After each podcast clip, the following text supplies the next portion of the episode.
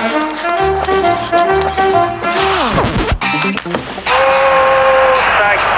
моментов больше не будет. Не будет. Хоккейный период.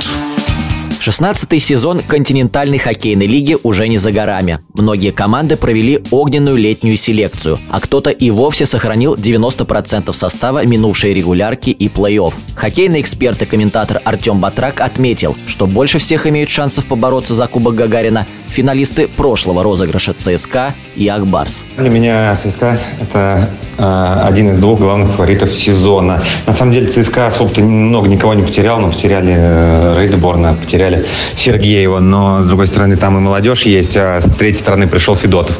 Конечно, по всем заявлениям, да, Федотов будет играть, и ну, это так, немножко пугает многих, и хоккейную общественность в том числе, но говорят, играть будет.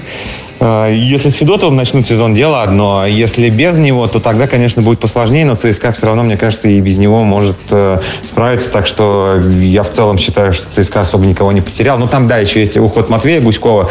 Ну, Матвей был игроком э, четвертой тройки нападения, куда ЦСКА и так вполне себе спокойно найдет э, ему замену. Так что, да, ЦСКА действующий чемпион и является одним из двух фаворитов.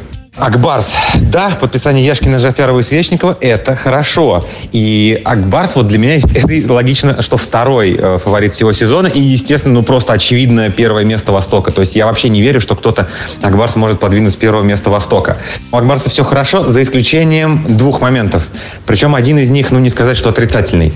У Акбарса переизбыток нападающих, особенно крайних. Как раз вот в связи с подписанием особенно Свечникова. У Акбарса кому-то придется терять игровое время, кому-то придется не играть, и с этим нужно справляться. И второе, Акбарс, ну, насколько я знаю, ищет э, еще одного защитника, и вот реально еще один хороший игрок уровня КХЛ, вот именно хороший для КХЛ, я даже не скажу топовый, а просто хороший, крепкий защитник им не помешает. Есть ли шанс побороться за Кубок Гагарина у СКА? Э, Учитывая перекрестный плей-офф, пожалуй, эти шансы увеличиваются. Но у Ска всегда какая проблема была? Может быть, и был сильнее финалиста Востока временами в последние годы, но Ска никак не мог пройти ЦСКА. А даже в случае вот этого перекрестного плей-офф, эти команды все равно могут встретиться, условно говоря, в полуфинале Кубка Гагарина. СКА попробует пойти за кубком, но СКА для меня не является главным фаворитом. То есть, ну вот ЦСКА, Акбарс, эти, это те команды, эм, которые я считаю, что у них шансов выиграть кубок больше. Напомню, матч открытия между ЦСКА и Акбарсом состоится 1 сентября в 19.00. Хоккейный период.